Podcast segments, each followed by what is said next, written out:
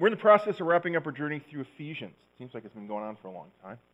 Uh, we took a break over Christmas uh, for these final three sessions. Um, Paul is uh, diverted or, or pivoted um, to begin to talk about relationships. And to understand what Paul is getting at, we need to understand the context in the world around him that he's writing to. Uh, there were very specific cultural rules that were going on in the ancient Near East in the first century at that time. And Paul, in many ways, didn't want to shake things up. He didn't want to change things dramatically. Uh, there was this belief in the early church that Jesus was going to come back at any moment. Like, like they were expecting him tomorrow to show up. And so there was this motivation, this, this, this push to accomplish the call that Jesus gave them, which was to preach the gospel and make disciples to the ends of the earth. So their motivation in many ways was to do whatever it took to get the gospel to advance. And so they weren't looking to overturn culture, so to speak, but they were looking for ways to move through culture to preach the gospel so that more people would come to Christ. And in the midst of all of this, and in the midst of all of this book, there's one theme, and that theme has, has been sanctification, becoming more like Christ. How, when we come to Jesus, how does He transform us to be whom it is that we were called to be, to whom that we were created to be? How are we transformed? And one area that that transformation should occur should be in the midst of our relationships. Remember what he said in Ephesians 5:21, submit to one another out of reverence for Christ. This picture of mutual submission. That as a community, we're submitting to one another to lift each other up as a way to show worship, to show uh, gratefulness, to show reverence to Jesus for what he's done for us. Now, last week we looked at the marriage relationship between husbands and wives. And, and Paul was, was, uh, was pretty blunt on it. Wives, submit. Husbands, lay down your lives as Christ laid down for the church. You should lay your life down for your wife as much. There was this interesting picture that we discussed of Paul putting a higher responsibility on the husbands and he summarized it all in, in verse 33, where he said, However, each one of you also must love his wife as he loves himself, and the wife must respect her husband. Now, today, we're going to look at two other areas of relationships um, the relationships you have at home, the relationships you have at work. And, and this is going to be an interesting journey you may end up in a place that you don't necessarily expect. So if you have a Bible, open up to Ephesians chapter 6. We're going to start in verse 1. Paul writes this Children, obey your parents in the Lord, for this is right. Honor your father and mother, which is the first commandment with a promise, so that it may go well with you and that you may enjoy long life on the earth. Fathers, do not exasperate your children. Instead, bring them up in the training and instruction of the Lord. Slaves, obey your earthly masters with respect and fear and with sincerity of heart, just as you would obey Christ. Obey them not only to win their favor in their eyes when their eye is on you, but as slaves of Christ, doing the will of God from your heart.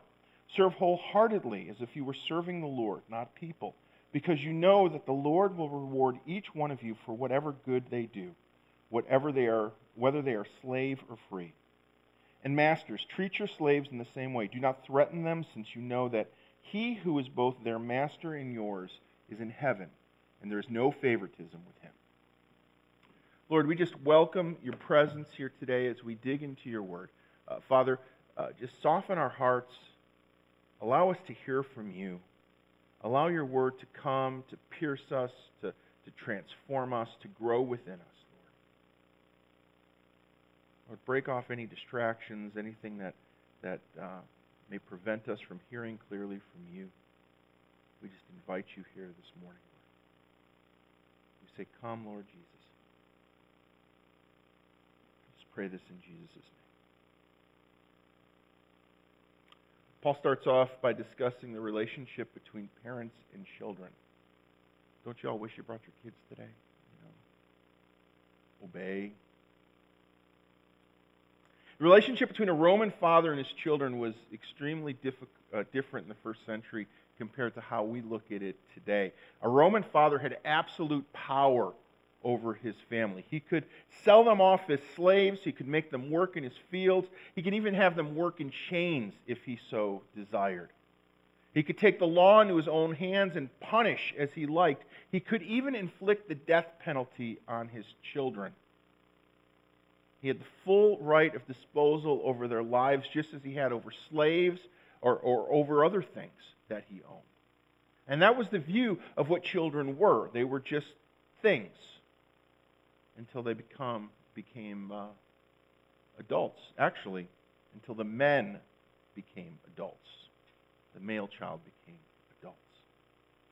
It is in this context that Paul writes that children should obey their parents. This is not like a radical concept for this society. This was the expected norm. But instead of using the culture's understanding, he goes back to the Old Testament and pull something interesting out of the Old Testament. Oh, I didn't mark my Bible this morning. Forgive me. Deuteronomy 6, 16. Some of this in Deuteronomy should sound familiar to you. Because this is one of the Ten Commandments. You remember those? We don't talk a lot about those, it seems, these days. But this is the fifth commandment that Jesus gives. 616.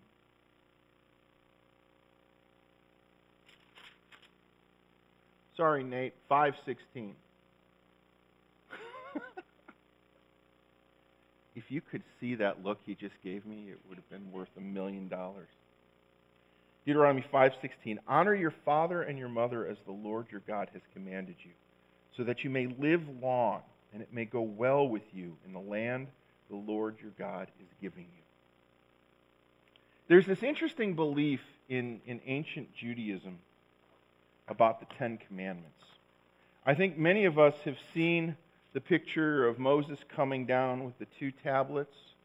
And the belief was that the two tablets divided the two commandments. That one of the tablets contained the commandments that dealt with Israel's relationship with God, and the other tablet dealt with Israel's relationship with each other. What's interesting about this is that in, in uh, tradition, in Jewish tradition, this commandment, the fifth commandment, is actually on the tab- tablet that deals with their relationship with God, not with each other. We're called to honor our parents here. And it's not like at a set age where you're called as children just to honor your parents. It's a general picture of honor your parents, honor your elders, no matter what the age. Because as we honor them, we begin to demonstrate our honor for our Father in heaven. The idea in, in, ancient Judaism was that if you can't honor, honor your parents, how are you going to honor God in heaven above? And as we honor them, as we demonstrate our honor for God, God blesses us. Notice the promise so that you may live long and it may go well with you. See, this call to honor, this call to obedience, has absolutely nothing to do with parental authority, but it has everything to do with God's authority. And so that's the angle that we need to look at this. Because sometimes we read this and we just think, well, Paul's just, you know, putting all these all these things on top of us, all these pressures on top of us. When in reality, what this is is just another way of worshiping God, following his authority. Now, what's most interesting about this is Paul does with this relationship between parents and children what he did with husband and wife. He begins to, to change it slightly. See, there should be a difference in the way that those of us follow Christ relate to one another, especially how we as parents relate to our children. Notice what he says in Ephesians 6, verse 4. Fathers, do not exasperate your children. Instead, bring them up in the training and instructions of the Lord. Now, I don't think Paul's just talking to fathers here, okay? So, mothers, you're, you're not off the hook on this one. I think he's talking to parents in general.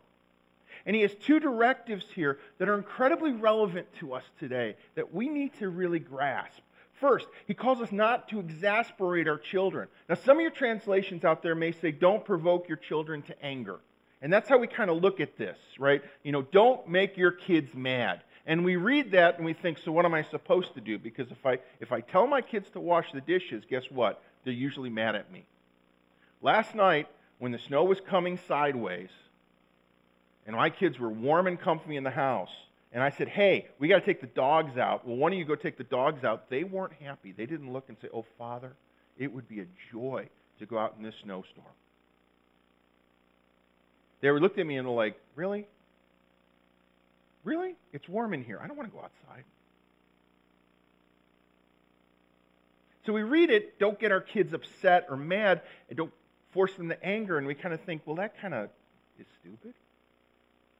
Because I don't know about your kids, but it seems at times kids' default is like they're mad at us at all times, especially when they get older. I think there's a better translation for this. See, exasperate usually means to frustrate, to make something harsh or harsher, to make something more grievous. And as I was praying about this and thinking about this, the image that kept popping back into my mind was when I was younger and I was involved in sports. Any of you ever play sports as a kid? Maybe in high school? Any of you ever have one of those coaches? You know that coach, right? That coach who just seems to enjoy causing kids like incredible pain and discomfort. My son Ben tried out for a soccer team once, and the coach had this belief that soccer players in general should run, be able to run, I think it was 11 miles in a game, which is probably true for maybe one or two positions. My son tried out for the goalie position. Right now, I don't know if you've seen Ben. You know, Ben's a larger man right now. He was a larger boy as well. And, and he didn't necessarily run fast. And so you had to run this distance in 90 minutes to make the team. That was his one qualification. And I remember thinking about it like he's a goalie. A goalie runs like 10 feet, you know. A goalie doesn't run, he jumps. You know, but Ben wanted to play on this team, and so he did it. And he started to try to jog and run and get a little bit better shape. And the day of the tryouts, they went, and they ran. And everybody on the team was faster than Ben. And everyone's crossing the line, and there Ben is, and he's just huffing his way around. He's doing it, he's fighting it. And it's getting towards the end. And so we're almost at 90 minutes. Ben's on his last lap, and the coach is encouraging him. You know that kind of encouragement, you know, where it's more of a negative, you know, are you a loser? You're not going to do this, da da da. He's pushing him, he's pushing him. And Ben finally crosses the line. He's exhausted. And the coach just like berates him for not, you know, I hope you're proud enough. You, you made the team, but you barely did it. What do you think of yourself now? And he looks at the coach and he vomits all over him. I thought it was the greatest thing I've ever seen in my life. I was so proud of my son. That's the picture that I have in my mind. You know, we have a way of speaking life into our children, and we have a way of speaking death into our children. And there's a difference. And I think that's what Paul is talking about here. We have a way to encourage, to see them grow, to see them flourish, and then we have a way to see them wither. And I think we've all been in relationships where we know where we've been withering and where we've been growing. And that's the challenge that I think Paul is doing or getting to us here. And I think the second directive explains why. Now remember, in the culture that Paul is living in,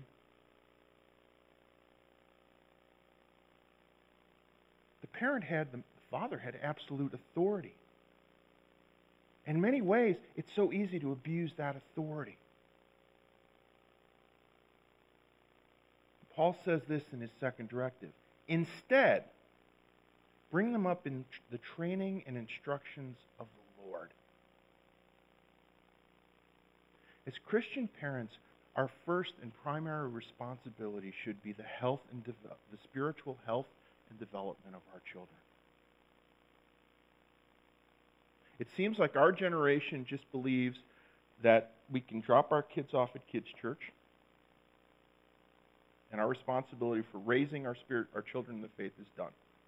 We treat children's church like school. The church will take care of it all.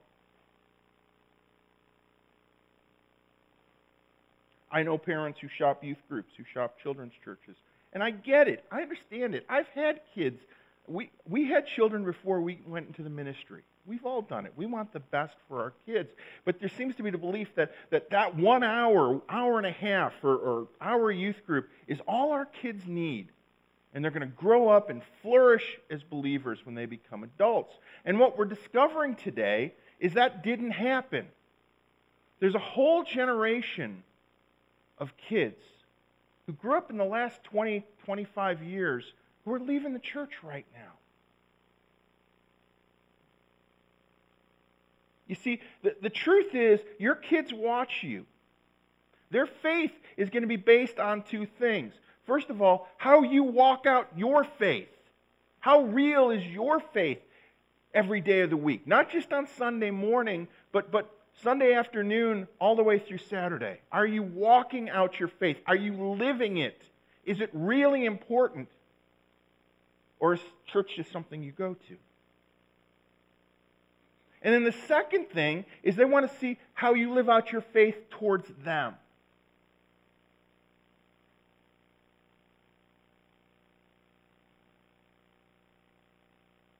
One of the hardest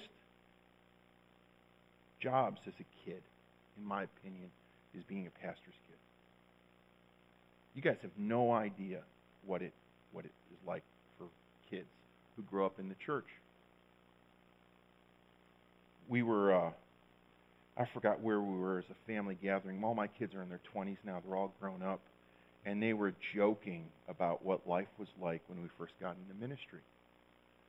How um, during the week, sometimes Veggie Tales would be their babysitter because we'd have work to do here. And they'd go into the nursery with Veggie Tales while we were meeting with people.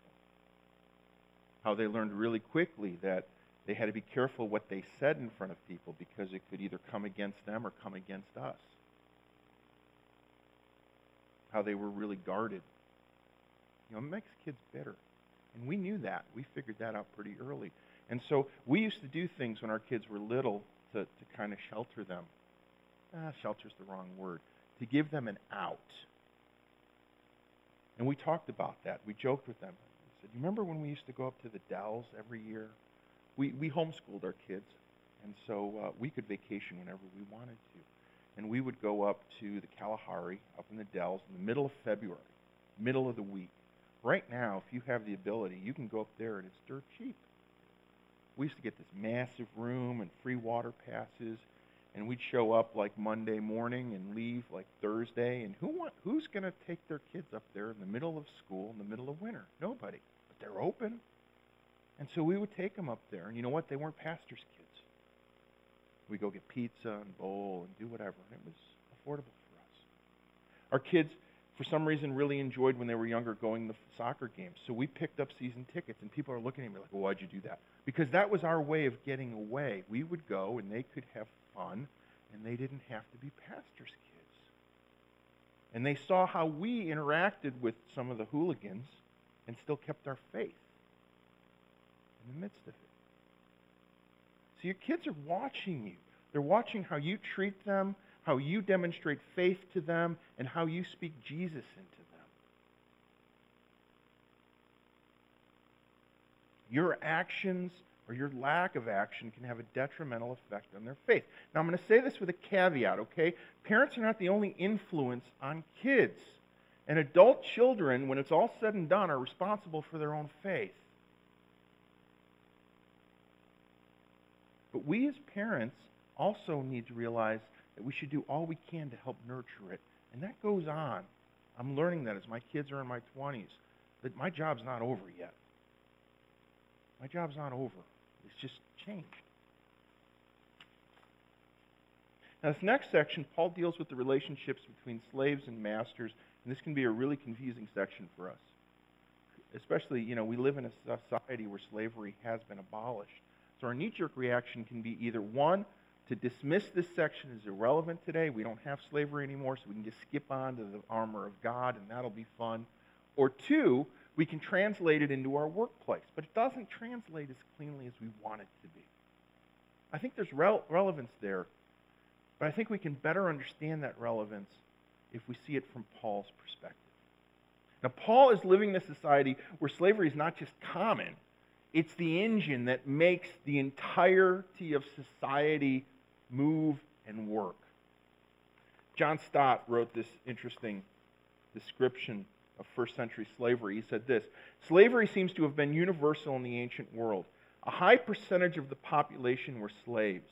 It has been computed that in the Roman Empire there were 60 million slaves.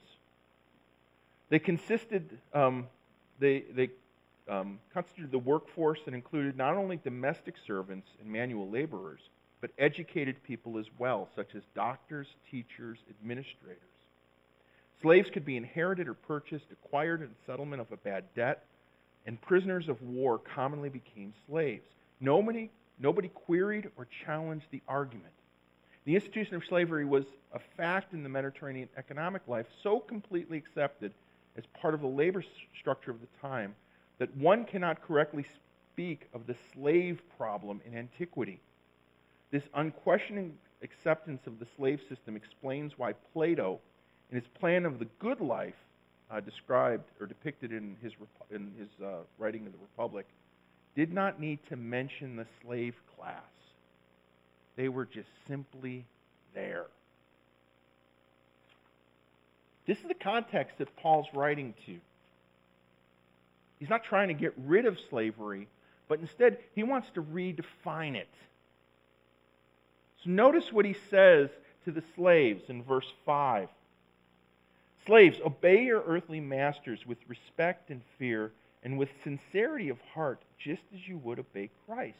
Obey them not only to win their favor in their eyes, uh, win their favor when their eyes are on you, but as slaves of Christ, doing the will of God from your heart.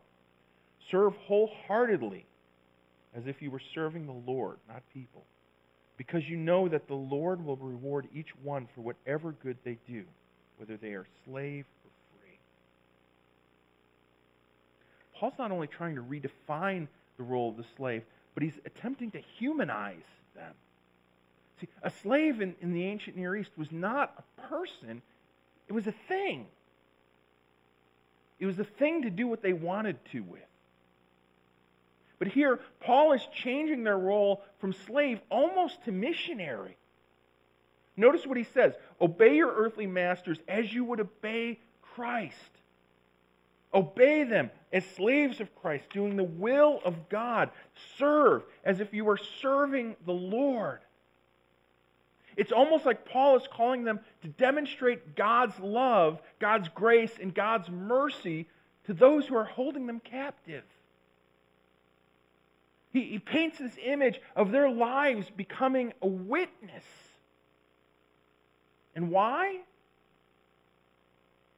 Verse 7 Serve wholeheartedly as if you were serving the Lord, not people, because you know that the Lord will reward each one for whatever good they do, whether they are slave or free. Remember, Jesus is coming back at any time. So take this opportunity to live in a way where you demonstrate Christ and you will be rewarded for it because you're acting as his missionary.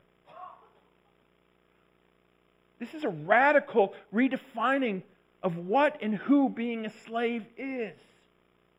Not only does he, he redefine the role, but he's going to now redefine the role of master as well. Look at what he says in verse 9.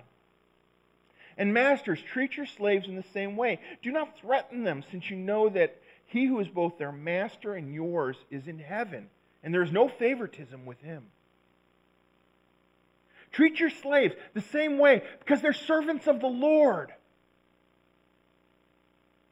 Think about that for a second. How would you treat a, fellow believer? How, how would you treat a missionary or a minister? That's what he's telling them to do here. Paul's not only humanizing them, he's also raising them up in the social hierarchy. And he places this high responsibility on the masters. Do not threaten them. I love this because their master is your master. That kind of puts things in like a new context all of a sudden. Remember, you and them, they're, they're both, we're all slaves of Christ. So how will Christ feel if you mistreat one of his servants? Think about that. He doesn't abolish it, he redefines it. And it's in those two, in that context, that these two passages become relevant to us today. Remember, I said we may look, you may read these and, and may end up meaning something slightly different than you think. Because I think what Paul is talking about here is authority. And how do we live either with authority over us or with authority that's given to us? See, we hear a lot about authority in the church these days.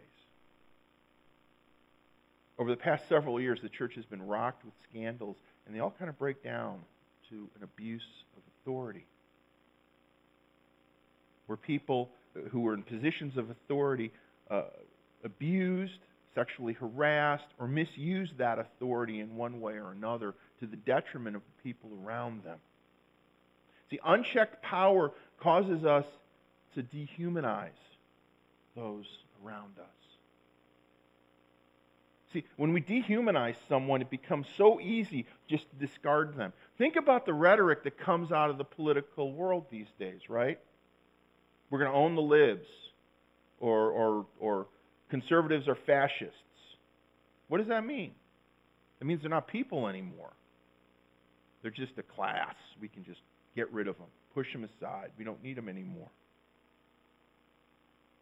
And when we get to that point, when we dehumanize the people around us, all of a sudden that authority goes to our head. We think we're God. And we treat people accordingly.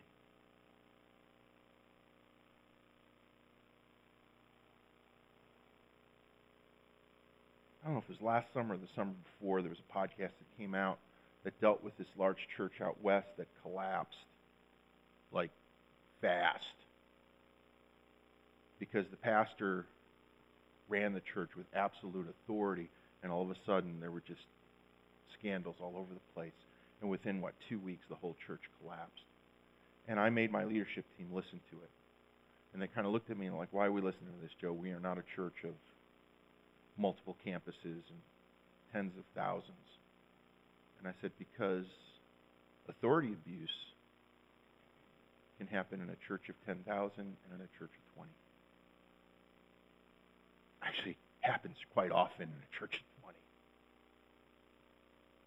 We are at uh, we are at uh, Network Nations, and there's a I think he's a retired professor now, um, and he goes around and for Network Nations meets with a bunch of the churches, try to get them involved and things like that. And he pulled me aside and he goes, "Hey, there's this little church in town. I'm gonna leave it at that. In the community." He goes, he goes, uh, such and such a church. He goes, yeah. I I've heard. I know where they are. I've heard of them. I go, I knew a guy whose family. I looked at him. I go, that's kind of a family church, isn't it? You know what a family church? Someone says that. What that means? That means that the church consists of a family. Like one family is the church. Uh, Westboro Baptist, down, you know, the ones who protest everything. That's a family church. That's like one family. I go, isn't it kind of like a family church? He goes, yeah. He goes, it is. He goes, there's, there's a couple of people in the church who are very, very strong personalities. That's the political correct way of, of saying things. And I go, yeah. I go, that's what I've heard. And he was kind of pushing me that we should go and minister to them. And I'm like, yeah, I'm not touching that with a 10 foot pole. He goes, but they told me something interesting. And I said, well, what's that? He said, they said that they lost 30 people to moves in, in like six months. He goes, I've never heard of a church, even a big church, have 30 families move out simultaneously. And I said, well, maybe they weren't moving out of town. Maybe they're just moving to a different church. We create our little fiefdoms, our little places of authority. We like it. It's a drug. It's a drug. And Paul's speaking to that in this place right here.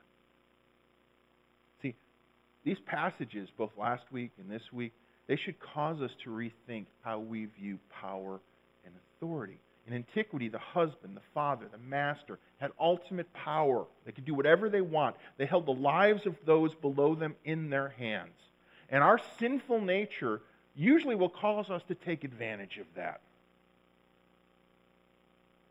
We have this attitude that the winner takes all. I earn this, I deserve it. When my kids were really little, we had a children's leader children's director that taught my kids this song. And so they were skipping around the church one morning singing, I'm the PK, you have to do what I say. Remember that, Teresa? Yeah. She wasn't the children's leader at the time.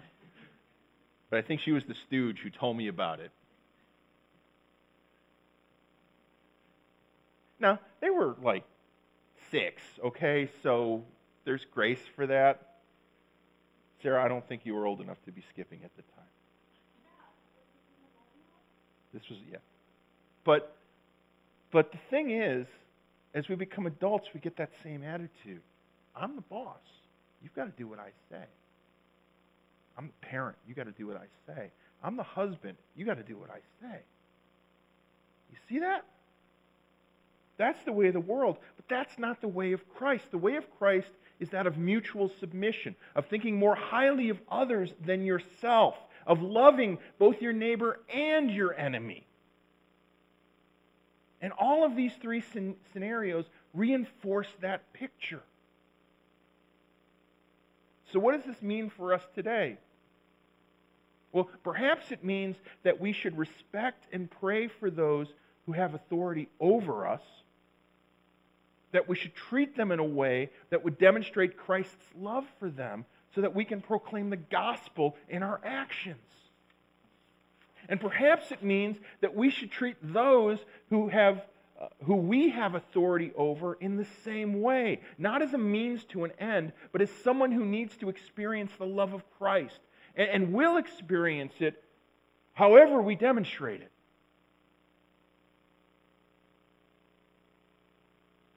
Years ago, I was talking to a person, trying to invite them to church and get them uh, to know Jesus, and they told me no, they've never stepped foot. And I said, why? And they said, because my boss is a professing Christian.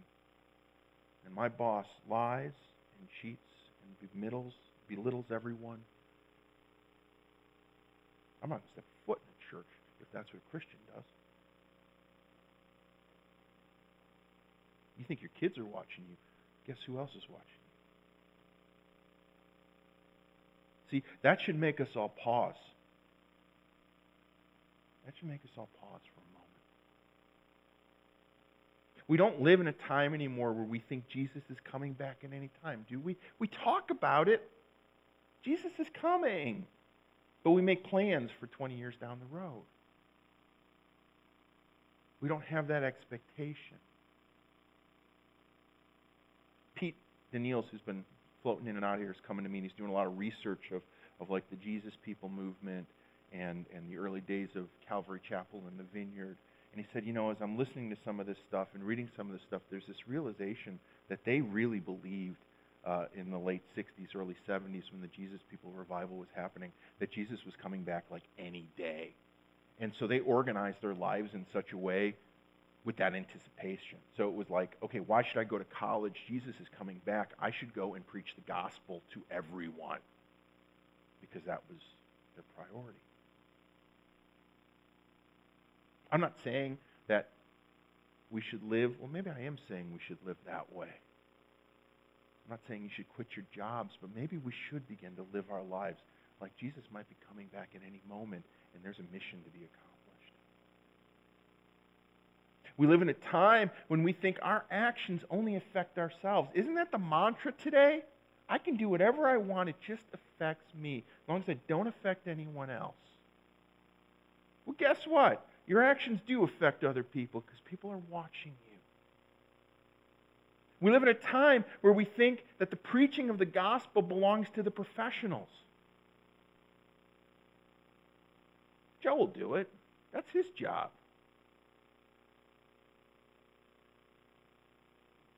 We should hire a children's pastor. That'll be their job to take care of our kids. When are we getting a youth pastor? That's his job to take care of the youth.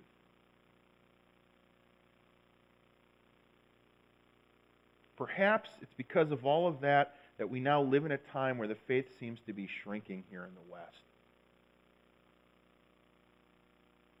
So maybe it's time to take some of what Paul says in these three sections a little bit more seriously. Perhaps we need to allow the kingdom to come and transform all of our relationships.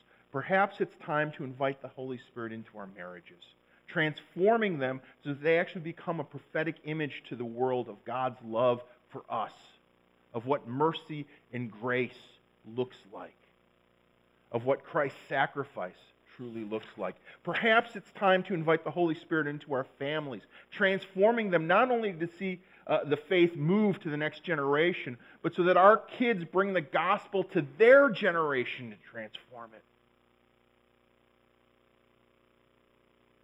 I, I read about what happened in the 60s and 70s. And those kids, they were kids, guys. Some of them were younger than my kids. They were kids, and they turned the world upside down because they thought Jesus was coming. Perhaps it's time to invite the Holy Spirit into our workplaces, transforming them from a net zero winner take all environment to a place where the kingdom of God not only transforms them, but they become a place where kingdom ideas can transform the world. Could you imagine what would happen in your place of employment if the kingdom of God showed up there? Not only with your coworkers, could you imagine what would occur in the world? Could you imagine what would occur in Hollywood if the kingdom of God were to show up and some of these creatives got on fire for him? Maybe we'd have something like The Chosen rolling out. That's not just being shown in churches, but seems to be going beyond that. Could you imagine what would happen if the kingdom of God showed up in some of the musicians around us? In some of the authors around us? Could you imagine what would occur? See, they lived in a time where they thought Jesus was coming soon and there was an urgency. Maybe it's time we live the same way. Amen. Let's stand and.